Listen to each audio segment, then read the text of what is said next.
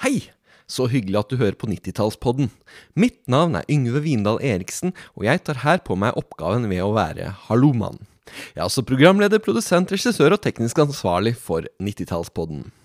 Podkasten er spilt inn i Kristiansand. Du skal snart få høre episoden om 1990, og neste uke kommer episoden om 1991, og sånn fortsetter vi framover.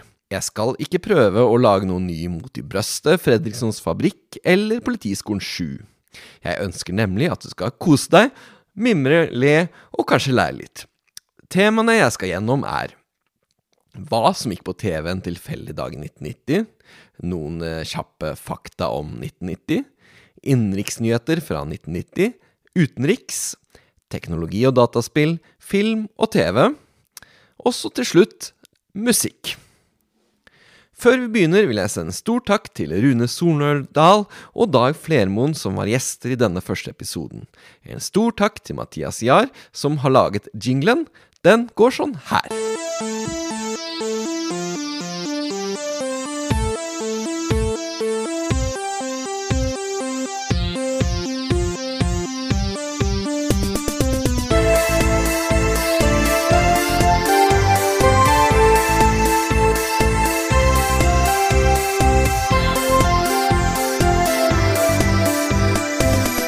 Og velkommen til 90-tallspodden.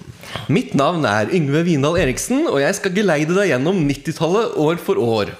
Jeg er nemlig ekspert på 90-tallet. Det vil si, jeg har eh, levd ti år av livet mitt på 90-tallet. Fra 1990 til 1999. Da jeg var ti til jeg flyttet hjemmefra. Denne sendingen handler om, altså skal handle om 1990. Så for å tilføre programmet litt mer enn eh, realkompetanse, har jeg med lektor i historie og samfunnsfag, Rune Solnørdal. God dag, god dag. Hva er ditt forhold til 1990? Hva gjorde du i 1990? Da gikk jeg på videregående, og det var eh, Følte meg utrolig stor. Hvor gammel var du? Jeg var litt eldre enn de andre, faktisk. Jeg var eh, 20 jeg, i Ja. 1990, så jeg var liksom et uh, halvannet år eldre enn mange av de andre i klassen, da, i VG3. Så det var, eh, det var stor stas. Ja, jeg var ti år, jeg, i 1990. Du følte deg stor, du også? Godt spørsmål, egentlig. Jeg klarer ikke å huske det. Jeg tror jeg var såpass forvirra at jeg klarte ikke å tenke så langt på den tida. Det var ikke så mye jeg fikk med meg av eh, verden rundt meg. Jeg har måttet lese meg opp. I alle dager. Ja. Fokuserte du på det å være barn? Ja. Eller jeg vet ikke. Jeg skjønner ikke hva jeg dreiv med. Uh, Veldig umodent, eh, må jeg si. Men ja, altså, vet du hva som gikk på TV? Uh, vi kan ta det først, siden det, passer så godt inn her. Altså, det, jeg var ti år. Det er, det er ikke så mye som skjer rundt meg. Det er familien, og så er det klassen, og det er det. I dag så hadde vi, hadde vi internett. Men da, i 1990, øh, så hadde vi bare TV. én kanal. Så la oss gå, la oss gå inn på hva, hva Jeg har nemlig her TV-programmet for eh, NRK en dag. 16. januar 1990. Nå, få høre. Ja. Klokken 16.50. Jeg gjentar klokken 16.50 så begynte TV. Ja. Det var andre kanaler òg. De begynte omtrent på samme tid. Jo, ingen som ser på TV før 1650. Nei, hvorfor skal man det? Første program klokken 16.50 er tekst-TV. Jo, men det var ganske high-tech. Ja, eh, selvfølgelig. eh, for for det, det var sånn du måtte ha en dekoder på TV-en som oversatte TV-signal til tekst. Mm, og så hadde de sånn fastspalte Dagen i dag. Ja, de sier 381. Ikke sant. Dagen i dag. Ikke sant? Så du kunne switche, du kunne bytte mellom kanalene. Men når det står 1650 i TV-programmet, eh, står det tekst-TV hva, hva tror du det er? Ja, det, det, kanskje noe religiøst, kanskje? Eh, Nei, det, det er, er tekst-TV. Bortsett utenom den de- delen hvor du kan velge hva du vil se. Hæ? Så, så alle, alle som eh, da Det er jo selvfølgelig av solidaritet for alle som ikke har tekst-TV-dekoder. Eh, De skal også kunne få med seg hva som skjer på tekst-TV. Så det som skjer, er de viser en tekst, og så viser de en ny tekst. Og så viser de en ny tekst. Det er litt Du vet, vet sånn sånn stumfilm. Eh, Så er det tekstplakat, og så er det film. Så er det tekstplakat, og så film. Dette er stumfilm uten film. Det, det er bare tekstplakatene. Og dette her holdt altså på i ti minutter. Men jeg må si, altså, tekst-TV kom, kom jo før. Det kom jo på 80-tallet. Ja. Det, det ble opplevd som veldig high-tech. Altså. Du kunne liksom punche inn hvilken side du ville på. Så kunne du finne type informasjon og mye nyheter og sånn. Oppdaterte seg hele tida. Det var high-tech eh, da. Men, men det du forteller om, det gikk jeg glipp av. Eller så har jeg fortrengt det. Ja, nei, eh, du hadde antakeligvis et liv, for du var 20 år. Du hadde nye ting å oppdage. Jeg var 10. Men som sagt, eh, noen ser på tekst-TV fortsatt. Jeg var hjemme hos min 92 år gamle far i jula, og han satt og så på tekst-TV. Fins det fortsatt? Det fins fortsatt. I alle dager. Du kan til og med få det som en egen app. Så du kan laste ned ha tekst-TV på mobilen. Oi. Og så, da kommer Ettermiddagsnytt. Som holder på i 15 minutter. 17.15. Skaugum 89. Altså kronprinsen Ikke kronprinsen, for det var flere ting som foregikk på Skaugum. Nemlig. Det var nemlig også eh, speiderleir. Så eh, reportasje fra speiderleiren på Skaugum i Asker i august i fjor. Eh, Ok, men dette var en, du har tatt en tilfeldig dag. Det var Ja. ikke en fast ting. Nei, dette Jeg håper virkelig ikke det. Ja, det er kanskje noen som liker å se på speiderleir på TV, men eh, Ja, de folkene som liker det veldig godt. de kan kose meg dette, dette i hele 25 minutter, og da kommer en gledesarie. Vessa Hansen synger eh, Mirtilosaterie. Sento briller nei kor fra barokkoperaen.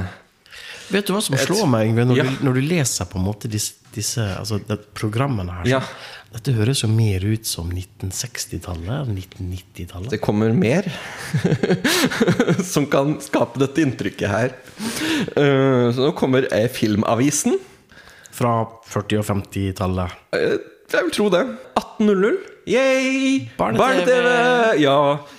Eh, vet du hvem Amando er? Tanja er min beste venn. Det sier Anneli om hunden sin, står det. 1830. Bei uns. Jawohl. Sport und Spiel. Tror Visste de, visste de tysk sport? Ja, ikke bare sport, spill også. Men kan det være tysk undervisning?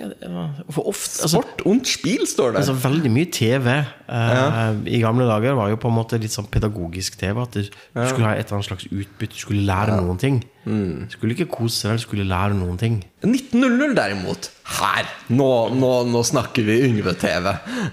Batman. For den gangen var Dagsrevyen 1930. Helt riktig. 1930.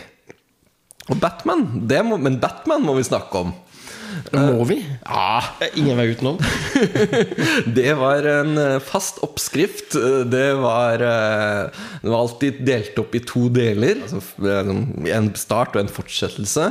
Og midt mellom de to eh, så var det alltid noen som prøvde å drepe Batman. Og så lurte man på hvordan skal Batman komme seg ut av det her. Eh, Så neste episode, når jeg venta en uke, så fikk vi vite hvordan Batman kom seg ut av denne faretruende situasjonen. Og så endte det med en, alltid med en slåsskamp helt på slutten. Uh, og da så det sånn poff, kaboom, tjom altså det, det, Tegneserieaktig, ikke sant? ja, ja det, kom ikke, det var ikke så mange lydeffekter, det var ikke så mye lyd. Istedenfor så vi disse her mm, små plakatene. Ja, ja. Kaboom, Ja, piff. poff, piff. Ja. Og når, eh, når vi så det, så skjønte vi at ja, nå går det mot slutten, og nå tar, eh, tar Batman eh, skurken. Og så husker jeg en gang hvor alle disse plakatene kom før. Uh, liksom litt tidlig og tenkte hva er dette for noe? Det er jo en halvtime igjen. Men da kom, klarte faktisk skurken å komme seg unna. Så, men bortsett fra det, alltid denne faste oppskriften at når kabuff bang, tjom kom, så var det slutt. Men du hører hva som er progresjon? Altså NRK har jo helt klart en plan. ikke sant? Først er barne-TV. Og da skal alle sammen, også de minste barna, kose seg. Og så skal de gå og legge seg. Og så kan de litt større barna få noe enda litt mer sånn dette, for de er liksom ti pluss. Ja. Og så må de gå og legge seg. Og så Kommer Dagsrevyen. Dagsrevyen. Ja, 1930. Tekstet på tekst-TV. For de som hadde tekst-TV. Og det er litt sånn Vær stille, barn. Far ser Dagsrevyen. Ja, ja, det var hellig. Så klokken eh, 20.00, eh, Naturredaksjonen. En reportasje om eh, kalking av vassdrag og andre innslag ved Hans Christian Alsvik. Så da kunne man kose seg med kalking av vassdrag. Ja, sexy shit. Jeg har vært med på kalking av vassdrag eh, på en sånn skoletur en gang. Og det er en båt som kjører ut, og så strøs det kalk etter den båten.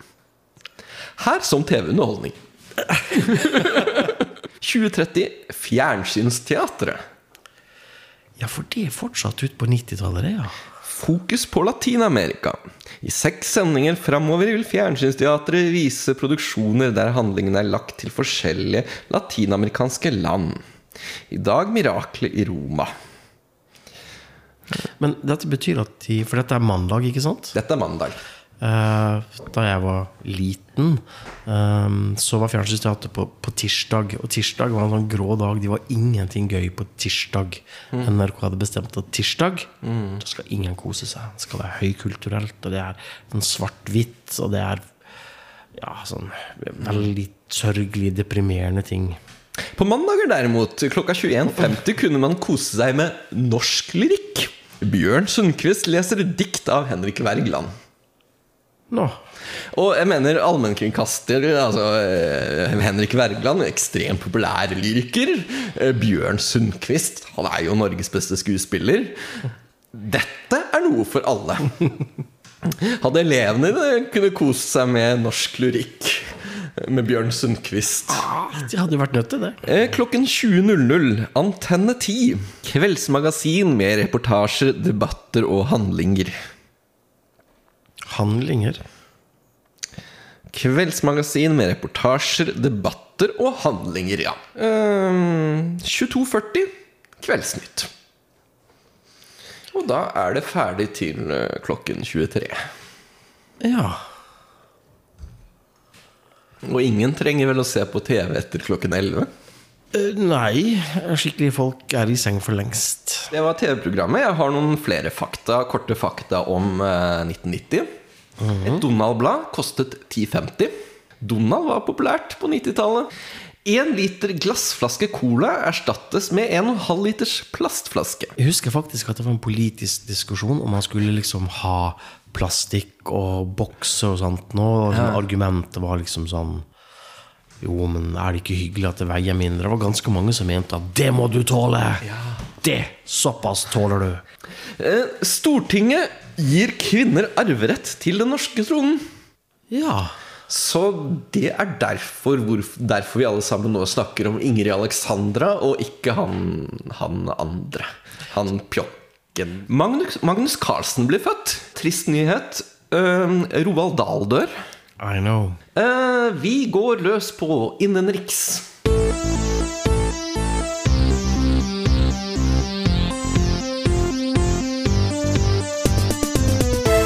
Vi skal snakke politikk.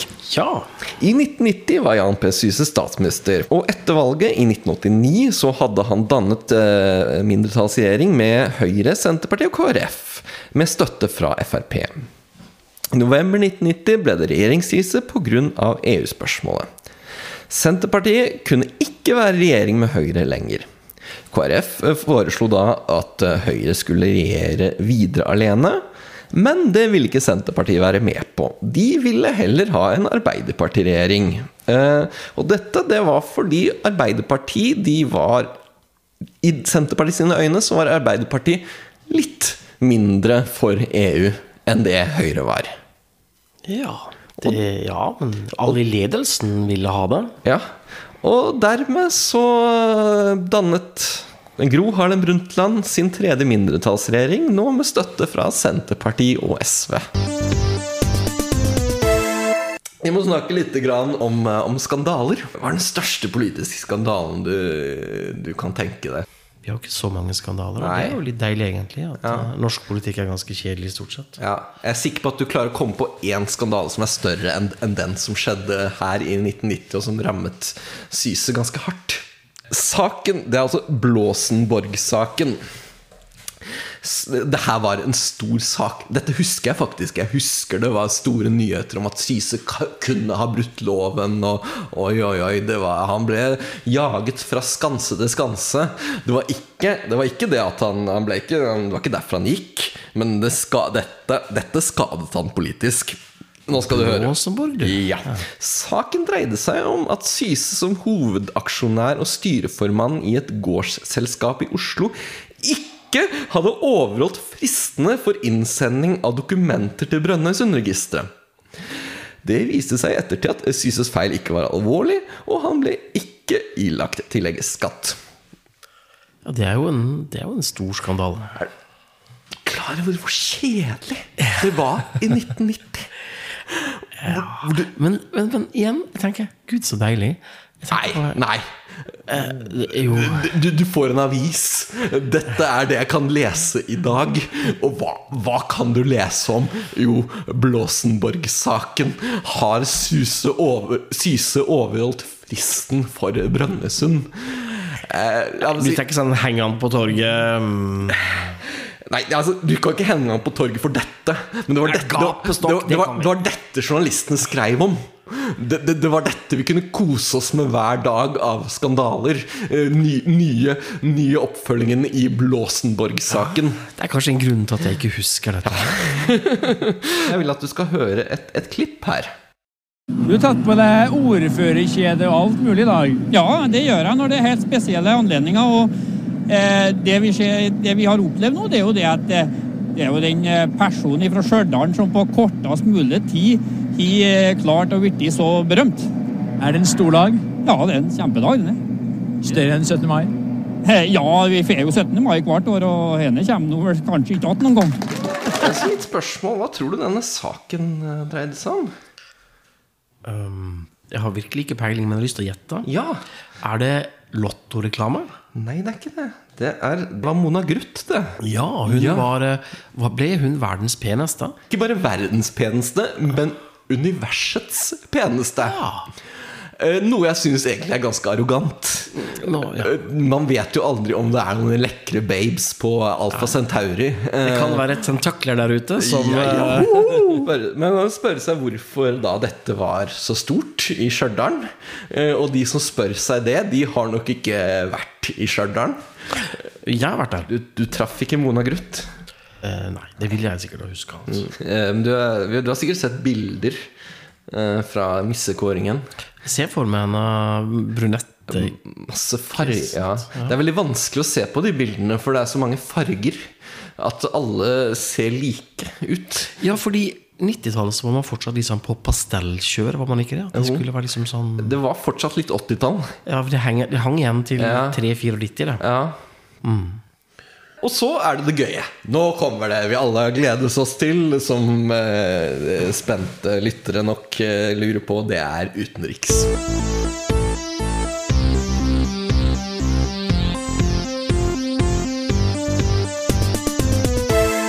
Mm, Jeg skal spille en liten trudelutt for deg.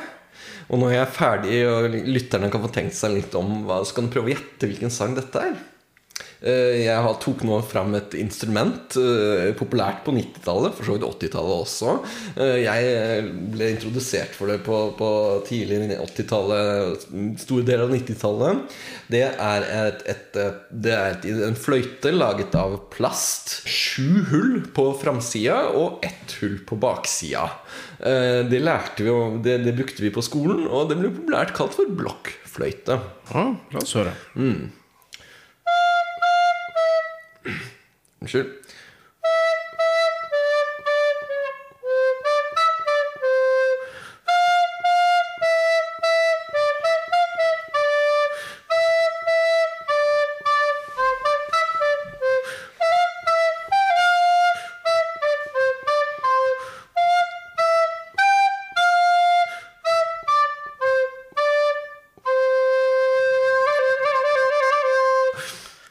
Nydelig spilt. Takk.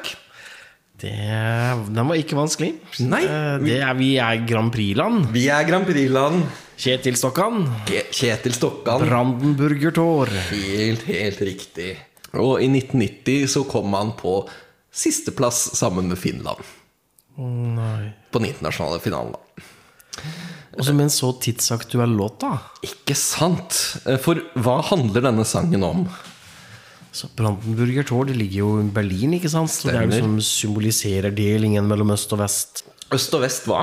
Ja, altså Øst- og Vest-Tyskland. Ja. og Han, han, ikke sant? det handler jo om mm. Han er begeistra for at de liksom Ja, Så det er jo en sang om gjenforening og fred og harmoni og et nytt Europa. Hvor lå Berlinmuren? Den gikk jo rundt Vest-Berlin. Vest-Berlin er jo en øy i Øst-Tyskland. Vi må nesten ta historien bak dette her. Seierherrene etter andre verdenskrig delte Tyskland i fire deler. Eh, Sovjetunionen fikk sin del av kaka. Eh, USA og Storbritannia og Frankrike fikk sin del. Veldig gøy at Frankrike også fikk en del. Ja, Hvorfor gjorde de det? De folk syntes litt synd på dem. da, vet du. Ja. De hadde jo liksom ikke egentlig vært med på å vinne, men de fikk liksom lov allikevel. Ja. Litt sånn for at de skulle føle seg bedre, tror jeg. Eh, så ble det da eh, raskt her eh, delt inn i to deler. USA, Storbritannia og Frankrike fikk én del. Ja, de slo det sammen i 1948. 49 så ble det samla til en, eh, en, blokk, en vestlig blokk, da. Mm. Mm. Og Sovjetunionen da fikk den østlige. Mm. Ja. Men da støtte man på et problem. Det var nemlig en by som var mer populær, som var den store marsipanrosen på den store, deilige bløtkaka som alle ville ha. Berlin. Ja, og hva gjør man da når det er barnebursdag og alle vil ha den, den store røde rosen? Hva gjør man da? Det må jo dele, da. Ja, Det er jo kjempeviktig å dele. Men kunne, kunne man ikke her inngått en sånn sagt nå at eh, ja, ok, Frankrike kan få en litt større bit? Eller var det så viktig at alle skulle ha en bit av den? Det var faktisk ganske viktig. Ja, jeg skjønner jo at det må det. Ja. Fordi det ble jo det, Hvis ikke så har du gråting, og så, og så får du furting. Ja. det, det, det ble jo en del bråk av den løsningen de valgte. da Det, det, det, var jo, det virka jo tilforlatelig der og da. ja, så lenge alle er venner. Ja. Det må ha vært noen som tenkte oh, dette kan bli problemer. Skal jeg si noe? Altså, Noen må jo ha tenkt hva de sier i Kristiansand. Det var en veldig spesiell løsning. Ja. Vest var mer populært enn øst. Ja, eh, De hadde en sånn hjerneflukt eh, i Ja. Øst-Tyskland, der alle de flinke folka, ingeniørene, lærerne, legene, Mm. eh, juristene, alle som kunne noen ting, de, de tok trikken rett Mm. og slett til Vest-Berlin. Og så satte de seg på et fly eh, Mm. til en annen del av Tyskland, kanskje. Eller, eller bare var i Vest-Berlin. Ja. Mm. Og 13. august 1961 stengte DDRs kommunistparti grensen til Vest-Berlin. Mm, Det varte fram til 1989. Så hvorfor det tok slutt, må vi jo ta for oss. Eh, Og det, da må vi selvfølgelig snakke om fredsprisvinneren i 1990. Ja. Hva het han? Mikhail Gorbatsjov. Sovjetunionen eh, hadde, hadde litt pengeproblemer. Ja, litt grann, ja. Ja, Gorbatsjov tenkte at her må vi gjøre noe. Eh, Så han innførte da to ord, perestrojka og glasnost. Perestrojka reform, og glasnost er åpenhet. Vil, vil du si noe om dette? Det er jo litt sånn eh, som Mao sa. La de tusen blomster blomstre. Ja. Bare at i motsetning til, til Mao, så mente Gorbatsjov da. Ja. Men han blei jo ikke populær. Nei. Han gjorde noen veldig dumme valg, eh, sånn, sånn populismemessig. Men han, han åpna for kritikk av myndighetene. Jo, men ikke sant, så dette er jo en kruttønne. Folk eh, har vært nødt til å holde kjeft veldig lenge. Og så åpner du opp for Og så slipper du det løs, og Ja. alt er basert på tvang og frykt. Og han visste nok ikke det. Han var jo en sånn partimann eh, som, som levde hele livet med ganske store partiprivilegier. Hadde han, eh, hadde han sånn egen pendlerleilighet? ja, det ville Stortinget ha slått hardt ned på i så fall. Ok, okay. Og så var det mm, Han oppløste noe som heter Brezjnev-doktrinen. Ja, og det var en doktrine som sa at Sovjet har rett til å gripe inn militært i alle land der kommunismen er trua. Tror du Gorbatsjov så dette komme, alt dette her? Ja, Ja. han gjorde det. Og han sa jo til eh, diktatoren i Øst-Tyskland, Honecker, at eh, det derre eh, dødskysset eh, på DDR sin 40-årsdag i 89 så eh, ga han han beskjed om at Brezjnev-doktrinen gjelder ikke lenger. Hvis det østtyske folket ønsker noe annet, så må de få lov til det. Og med dødskyss så mener du Bokstavelig talt et kyss, eh, og en beskjed om at du er på egen hånd, tjukken. Sa han det sånn? Kyss, og så du er på egen hånd, tjukken. Ja, nå var Erik Honecker ganske tynn. Han hadde magekreft, stakkars. Riktig. Men så bortsett fra den tjukken-delen, så fikk han beskjed om at ikke regn med oss. Ja. Så eh, ja. På den ene siden han fikk et kyss, på den andre ja. Glasset halvfullt, halvtomt. Vanskelig å si. Eh, Så da blir det valg i Øst-Tyskland. I 19 mars 1990. Ja, de bytta ut en haug med ledere, da. Først så kommer Egon Krenz, en sånn uh, skikkelig Stasi-kis uh, som har for mange svin på skogen. Og så kommer Hans Modrov, som administrerer på en måte de første frie valgene. Uh, og som blir den siste østtyske eh, statsministeren. Ja. Og så velger de et parlament. Ja. Eh, og så forstår jeg at det blir forhandlinger mellom Øst- og Vest-Tyskland. Ja. Det er litt sånn komplisert. Det er jo mange år der de har vært to stater. eh, veldig ulike eh, liv. Men de er jo tyskere. Ja. Og eh, de blir jo enige om at det som skjer, er at Øst-Tyskland blir jo innlemma i Vest-Tyskland.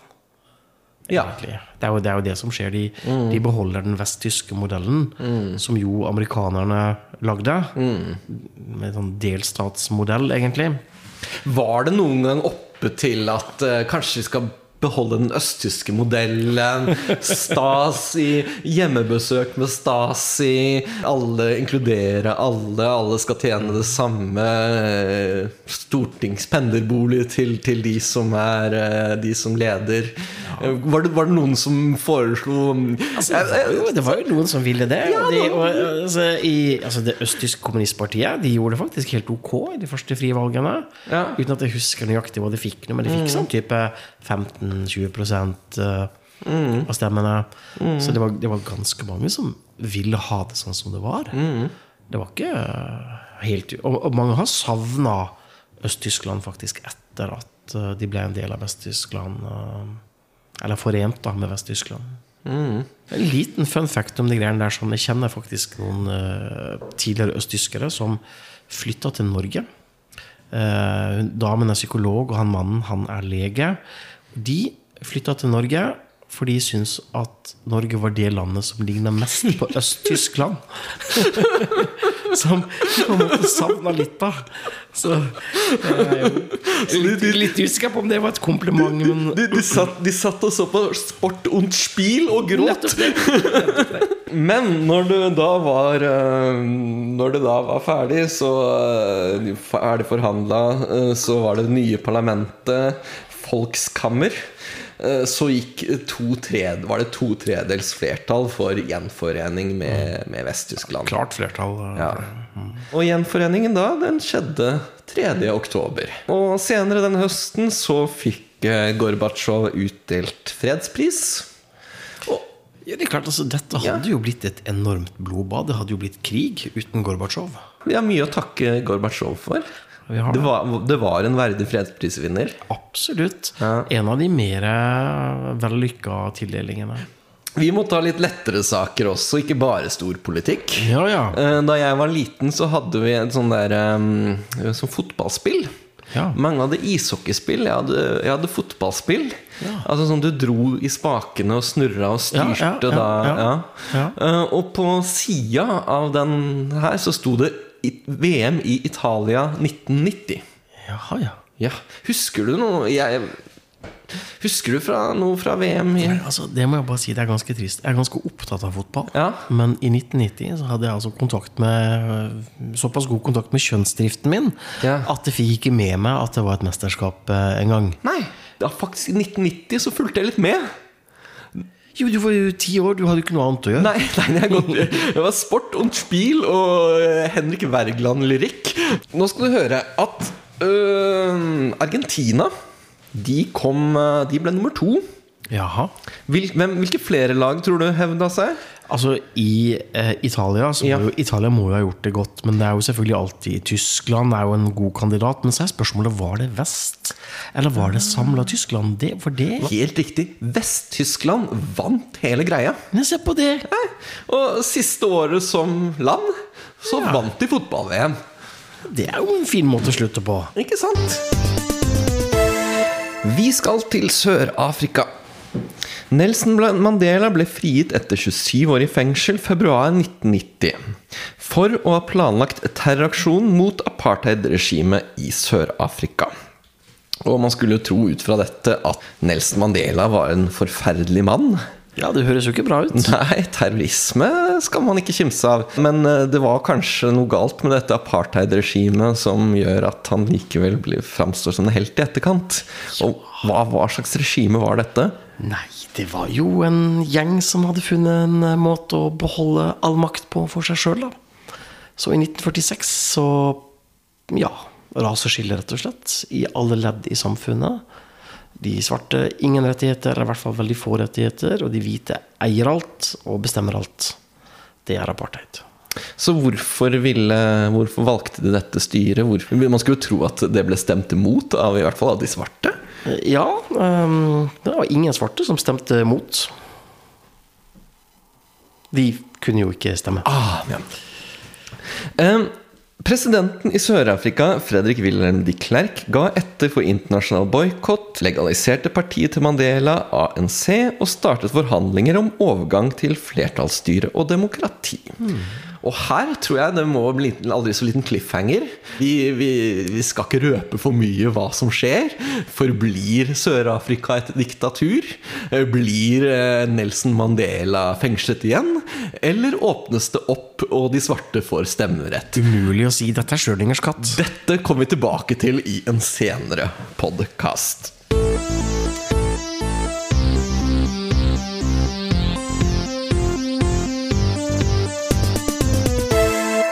Neste tema er teknologi. Ja. Eh, Kan du mye teknologi? Eh, Nei. Nei. Vet du, da tror jeg jeg må ringe en kamerat av meg.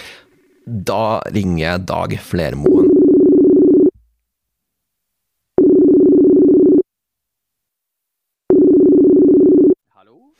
Hallo, er det Dag? Ja, det er det. Er det Yngve? Det er Yngve her. Jeg sitter her og har podkast. 90-tallspodden. Aha. Jeg sitter her med Rune, og han er jo en gammel mann. Ja, Så han kan ikke så mye om teknologi og sånn. nettopp. Så når jeg kom til temaet teknologi, 1990-teknologi, eh, så var han ganske blank. Så da fant jeg ut at jeg kunne ringe deg. Ja, men det høres bra ut. Ja, du er klar til å bidra? Ja, ja, selvfølgelig. Ja, men det er bra. Vi var jo unge på, unge på i 1990, så da ble det jo mye spill. Eh, Jeg hadde jo Amiga, og Ja. hadde jo en hel eh, boks med spill. Det gikk jo på disketter her. Ah. 3,5 DD-disketter. Du hadde ikke noe hadde hard... Teg... Nei, jeg hadde ikke harddisk. Du hadde ikke Jeg harddisk? hadde- Nei, jeg hadde ekstra diskettstasjon, Ja, som gjorde at uh, det var like godt som harddisk hvis et spill var på to disketter, og de fleste spill var på kanskje ett eller ja, en eller to disketter, men uh, klart hvis du kom på fire disketter eller mer, så kunne det bli en del bytting, da. ja, for da kom det en beskjed underveis. Vennligst bytt. Ja, et spill jeg hadde var f.eks. Street Fighter. Uh, og det var på fire disketter. Uh, en, en ting som var greit, var at diskett 1 var bare til å laste inn spillet. Og så var de forskjellige slåssheltene var på disk 2, 3 og 4. Og så etter hvert så visste man jo at ah, nå skal jeg møte han Ken, han er på disk 3. Uh, her ligger disk 3, ja. Da må, kan jeg bare ha den klar, for nå kommer det snart på skjermen. Please insert disk 3. Men for de som er yngre her og hører på, uh, hvor mye var det plass til på en diskett? Det var uh, ca. halvannen megabyte. Oi. Eh, Da det eh, tilsvarer et litt eh, dårlig kvalitets eh, på mobilen. Ja. ja. Skal du Ja. opp i et uh, ordentlig Sånn som vanlig du tar på mobilen, godt mobilkamera, så må, måtte du vel ha fire megabyte, cirka. Så Nettopp, tre- og da var du på tre, Ja. tre disketter. Ja, ja, ja. Mm. Så det var de spillene vi måtte forholde oss til. Det var hverdagen. Og så var det jo også sånn at uh, denne lastingen, den uh, kunne jo gjerne ta et halvt minutt. Sånn at det å sitte og vente på å få spille, det var noe man måtte, bare måtte leve med. Ja, sånn er det. Så øhm, var det ett spill som kom i 1990. Du spilte kanskje ikke så mye i 1990, men seinere. Jeg vet i hvert vi begge spilte, spilte dette spillet. Jeg snakker selvfølgelig om Monkey Island. Ja, Monkey Ja. Island. Det må jo ha vært 1990. Da må det ha vært eh, eneren, da. Da var det eneren. Ja. Ja. ja, for jeg husker da toeren kom, eh, for da Jeg spilte, men det var jo på elleve disketter. Å, ja, det, ja, det er mye. Det, Det, var mye. helst Ja, det var helst et spill for de som hadde harddisk. Så, Ja. Men i seinere tid så har jeg jo spilt det på PC, da. Ja. Og Monkey Island 1, da, det som kom ut, hva, hva slags spill var det? Ja, Monkey Island er jo da et uh, spill i eventyrspillsjangeren. Mm. Adventure game, hvor du typisk styrer én person rundt i et landskap, og denne personen skal løse forskjellige gåter, gjøre forskjellige ting, og har et mål om å gjerne komme seg et eller annet sted Uh, for uh, å gjøre noe veldig viktig. Redde verden, eller uh, finne prinsessa, eller og så- var det sånn kommandoer. Du kunne da pick up, og så kan du klikke på pick up, og så kan du peke på noe på bildet, og så plukka Ja. figuren opp. En Ja. veldig gamle varianter av eventyrspill, der måtte du skrive pick up Pick up uh, girl, pick up car, pick up uh, hammer, og så plukka den Ja. opp. Look at. Så var det én ting som var helt spesielt i Monkey Island, som vi husker spesielt godt. Det var disse fekte, fektescenene. Du kunne, Ja. du kunne møte på noen som ville slåss, fekte, Ja. fekte med deg, og da, de, da var det gjerne sånn at de sa en eller annen fornærmelse, og så skulle du svare på den fornærmelsen og få alternativer. Ja, det var den- ikke nødvendigvis å være så god til å, å fekte, men det var god til å fornærme den andre. Mhm. Sånn at uh, Ja, han ble litt forlegen, da. Og jeg har en quiz til deg, basert Hei, på Monkey Island. Er du okay. klar? Ja. Ja, ok, vi får prøve å rote i 30 år gammel kunnskap her. Hva er det riktige til comebacket til I once owned a dog that was smarter than you. Oh yeah, he must have taught you everything you know. Helt riktig. Yes! Neste fornærmelse. You fight like a dairy farmer. Altså, du slåss som en melkebonde. Ja. Det er, det er kanskje en av de mest klassiske, den er jeg helt sikker på. Da sier man 'How appropriate, you fight like a cow'. Ja, ja, ja, det passer bra. Du slåss som en ku. Yes. Um, og så en siste her. Uh, you have the manners of a beggar. beggar. Ja, altså, du har manerene til en Ja. tigger. Vil du, vil du ha alternativer? Um, you have the manners of a beggar. Ja. Nei, jeg, ja, jeg, det må jeg ha alternativer. Ja.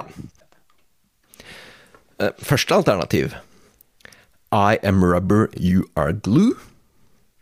Eller I'm shaking, I'm shaking. Eller Oh yeah. Eller How appropriate, you fight like a cow.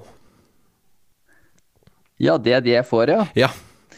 Det var jo gjerne Ja. sånn i Monkey Island da, at uh, hvis du ikke hadde hørt fornærmelsen før, uh, så var det sånne uh, de Yes. alternativene du fikk. Det er nettopp det, for de tre første du sa der, det er jo de man har fra starten. Ja. Og de er ganske ubrukelige. Og så la du til 'How appropriate you fight like a cow', som den hadde jeg vel nettopp lært meg. Ikke ettersom sant. en annen sa at jeg eh, slåss som en melkebonde. Så det var ikke alltid Eh, at og- alternativene hjalp. Snarere tvert imot. Nettopp. Og da betyr jo dette nå at jeg ikke har riktig svar på det du svarte, og kommer nå til Så å bli du, tvunget i kne. Så du taper quizen. Ikke. Du klarte det ikke. Beklager. Riktig svaret er I wanted to make sure you'd feel comfortable with me. Aha. Oi, oi, oi, ja, den var frekk. Der kjenner jeg jeg blir tvunget i kne. Ja. Men da lærer jeg meg den. Ja ja. Det var, det var mer enn bare spill uh, som skjedde på teknologi i 1990. Det var eh, Windows 3.0. Ja, noe må vel ha kommet før 3.11, som var det første jeg var borti. Ja. Uh, eneste forskjellen på 3.0 og 3.11 er Eller det er noen tekniske spissfindigheter, og så var det ikke minesveiper uh, på Windows Ah. 3.0. De hadde Otello isteden. Ah, Windows lå på en måte som et program oppå et annet operativsystem. Eh, altså MS-DOS. ja. Så du kunne du, altså, Windows var på en måte et eget program, så du kunne skrive i DOS, så kunne du skrive Win, og så starta Windows. Og så en siste fakta. Uh, Hubble-teleskopet det blei sendt opp, ja. og det fant ut mye spennende, blant annet at universets alder det er, hold deg fast, 13,75 milliarder år. Ja, akkurat. Har de utvidet en smule, eller er det ikke vanlig å si 13,7 lenger, kanskje? Skal vi se, hvor lenge er det siden 1990? 30, 32 år? Eh, så er det Så har da universet blitt Siden da, altså siden 1990, så har universet blitt 32 år eldre. Det som er interessant, er jo at eh, 32 år etter Hubble, så er det jo nå et nytt teleskop på vei. For Ja. et eh, teleskop som er 32 år gammelt Visst er jo Hubble veldig bra, men det har jo skjedd ting på teknologifronten. Ja. Ja, eh, takk for at du ville bidra eh, og løfte podkasten. Bare hyggelig. Ha det bra. Ha det bra.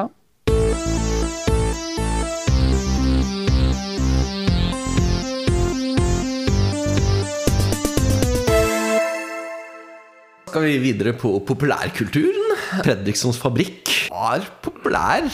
Men det må jo ha vært sånn sesong sju, for den gikk jo også på 80-tallet. Først Gjorde den ikke det? Nei. Hæ? Første sesong Fredriksson fabrikk var 1990. Fordi jeg så et klipp eh, Det har veldig 80-tallspreg. Det ser utrolig gammelt ut. Ja, ja. Jeg husker jeg pratet med noen svensker da i sent 1990.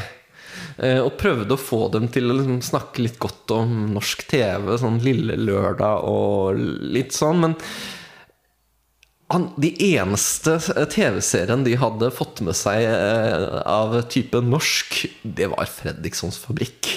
Ja. Så det var helt umulig eh, for oss å overtale disse svenskene om at norsk TV var bra.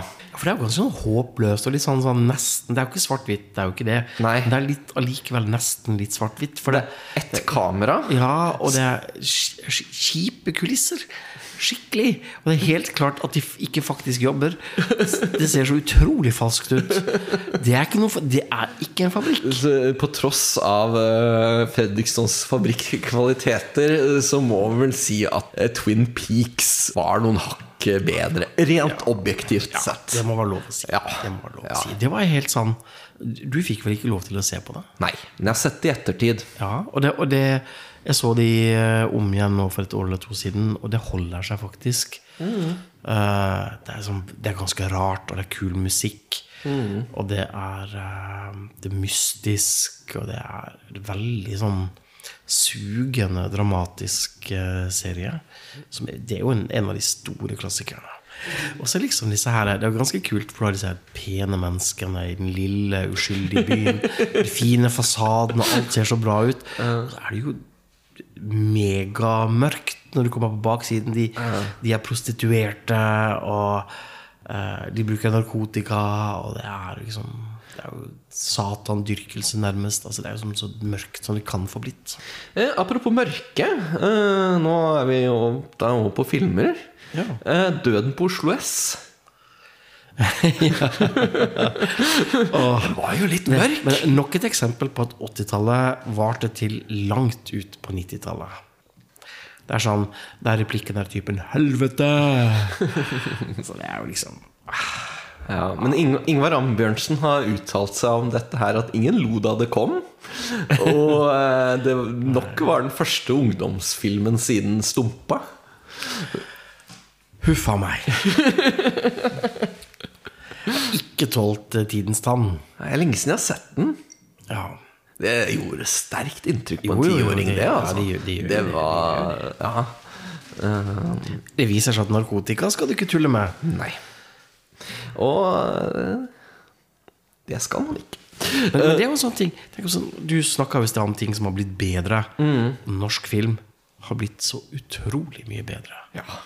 Det er jo liksom Det er jo et paradigmeskifte. Sånn, det er jo veldig mye norsk film som har blitt lagd de siste 10-15 åra, kanskje til og med 20 åra, som faktisk er verdt å se. Så ja. Mm.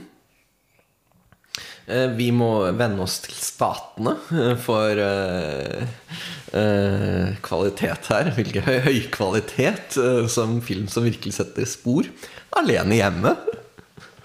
Jo, men, det, men igjen, det er jo en klassiker. Ja, jeg, holdt på, jeg var ti år da. Jeg holdt på å dø av latter. Men det er jo, det er jo, han har jo alle er liksom Kaptein Sabeltann har alt. Ja. Det er gøy, det er spennende, uh, og det er uforutsigbart.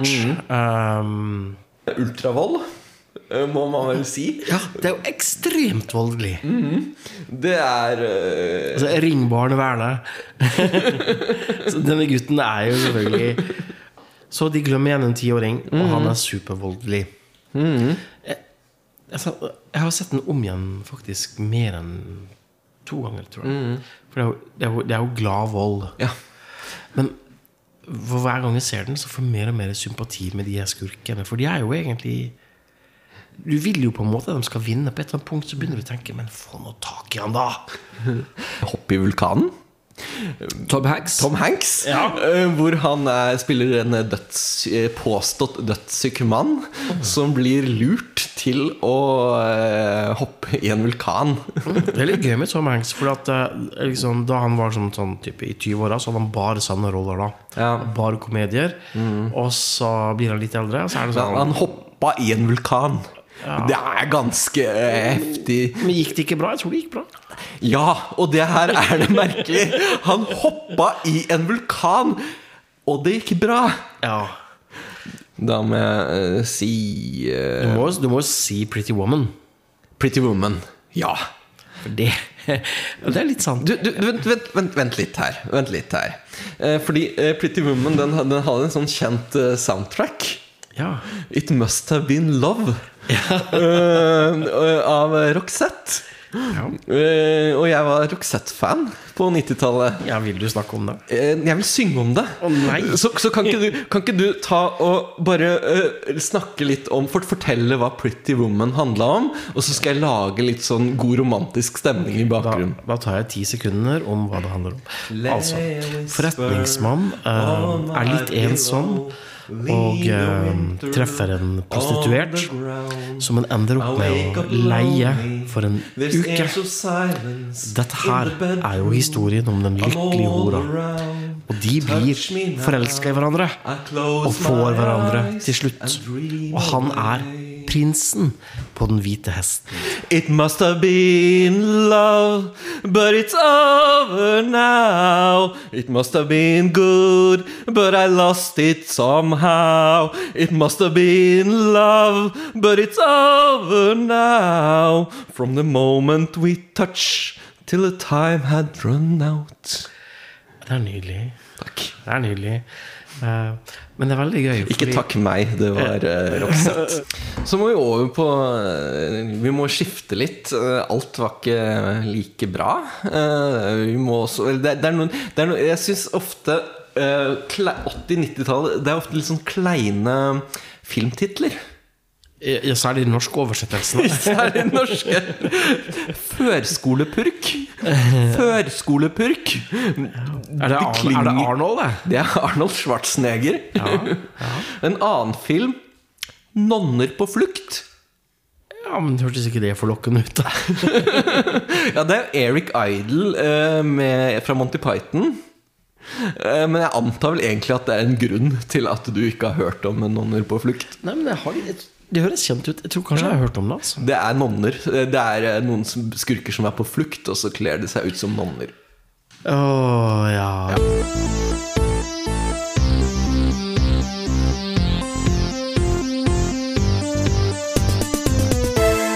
Musikk. Ja. Hva hørte du på i 1990? Husker du noe som kom ut? Um, jeg kikka litt i, um, på Wikipedia, og uh, et album som jeg faktisk har et forhold til, det er jo De Lillos sin uh, plate 'Svett smil'. Jeg var på en biltur til uh, Tyskland, og da hadde jeg akkurat kjøpt den plata. Så vi spilte den ganske mye. Da. Det var jo da, det var den gangen det var liksom fancy schmancy med CD-spiller i bilen. Ah, ja, ja, ja. ja CD-spilleren kom på 80-tallet, men ikke alle, alle hadde det. Nei, Vi hadde det ikke. nei For jeg var avhengig av mine foreldres økonomi, og de drev ikke med sånt. Nei, Så jeg hadde kassett. Kassett, Jeg hadde kassetter. Ja, jeg hadde jo også det tidligere, selvfølgelig. Da. Det, Men vi kan ikke bare snakke om perlene. Vi må dyppe Vi må dukke ned i mørket. det må vi. Vi må, vi må ned i mørket her. Vi må snakke om MC Hammer. Å nei. Ja. Uh, husk, han med buksene, ikke sant? Han med buksene. Ja. Uh, som kom til å prege 90-tallet. Dette med problematiske buksestørrelser. uh, Det er svært, det er svært forstyrrende. Og det var mange avarter. Han hadde mm, Altså, skrittet. Altså, han hadde buksa festa på livet, men skrittet var nesten, nesten ned på knærne. Ja. Altså, Én ting var om det bare hadde vært han. Det fikk jo ringvirkninger i moten. det gjør, vet du. Så fikk vi psycho cowboys-bukser. Bukser som er altfor store. Mm. Vi fikk bukser som eh, bare ble brukt halvveis. Det vil si at eh, underbuksa viste, sånn sagging. Det henger jo søren meg fortsatt i. Men vi skal, en, vi skal enda lenger ned i mørket. New Kids on the Block. Step by Step kom ut i 1990. Jævlar. Og jeg starta dette her med boyband-trenden. Og her har jeg lyst til å ta et lite oppgjør. Hva, hva er et boyband? Det er vel et band bestående av gutter, da? Hva gjør altså, Og de er mye a cappella. Nettopp. det Det, det, som, det som er greia, det er fire, ofte fem. Standarden har liksom vært fem. Og alle sammen synger. Ja. Men de burde kanskje ikke. Kan de, når de er fem som synger, kan de da kalles et band? Ja, det Det, det, er litt uklart. Du spil, et band er noen som spiller. Et band er typisk en gjeng som spiller musikk. Det er gitar, trommer, bass, kanskje keyboard og en eller to vokalister. Gjerne en hovedvokalist. Fem personer som bare synger. Det er ikke et band, det er et kor. Ja, men det høres ikke like kult ut. Vet du. Så, så har de noen som spiller i bakgrunn. Det er bandet. Men du har også, du har også kor. Altså, kor kan også ha backingband. Så dette New Kids On The Block Beklager, dette er ikke et band. Det er ikke engang et boyband. Det er et boy choir. Eller guttekor. Da er du litt streng, men jeg må jo være enig allikevel. Altså, dypest sett så har du jo helt rett. Selvfølgelig har jeg rett. Og så har vi litt uh, saftige saker. Skal til Madonna. Ja. Hun var jo kontroversiell i 1990. Så kontroversiell at politiet i Canada trua med å arrestere Madonna hvis hun utførte sine simulerte onaniscener under framføringen av Like a Virgin. ja. Det var da, de skulle, da hun skulle opptre i Toronto, så trua politiet med at ja, men vi tar deg hvis, hvis, du, hvis du gjør det der. Du må si det på kristiansandsk. Det det er ikke noe greit at du, at du tar og uh, gjør sånne ting. Uh, sånne uanstendige ting. Veldig spesielt. Jeg vil rett og slett si at det er ugreit. 27. april. Axel Rose gifter seg med modellen Erin Everly i en Las Vegas-seremoni. Selvfølgelig. Eh, Skilsmissepapirer innleveres 24. mai, trekkes deretter tilbake og innleveres igjen i oktober. Det er jo en solskinnshistorie.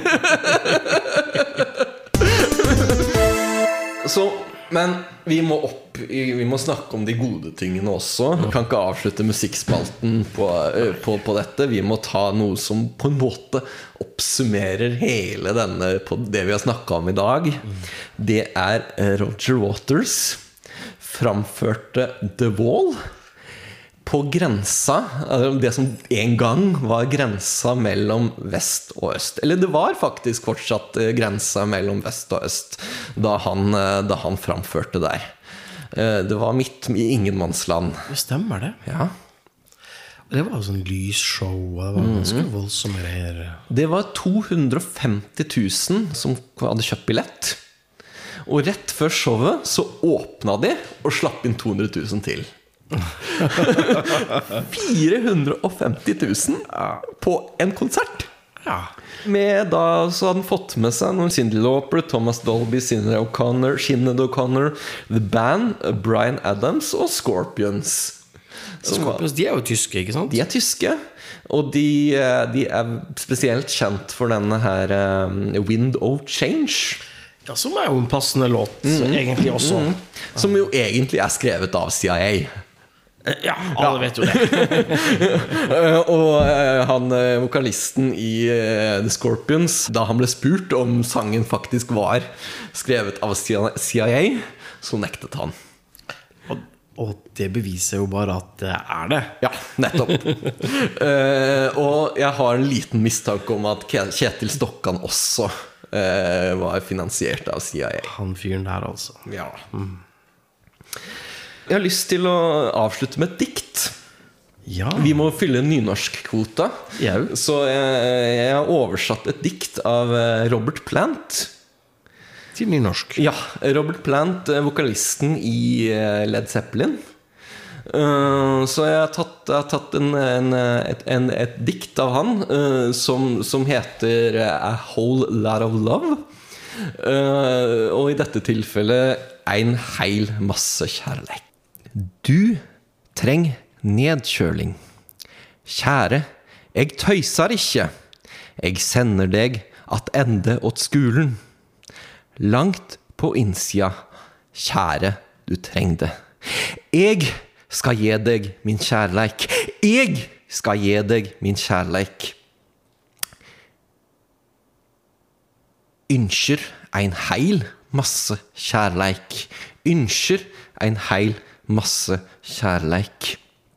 Ønsker en heil masse kjærleik. Ønsker en heil masse kjærleik. Ønsker en heil masse kjærleik. Du har lært. Jeg har lært. Alle dei kjære minna, elskling. Jeg har år med lengsel langt, langt på innsida, kjære, du treng.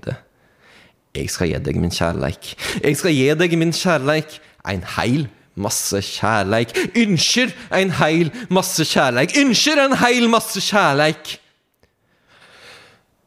Ønsker ein heil masse kjærleik. Takk for oss.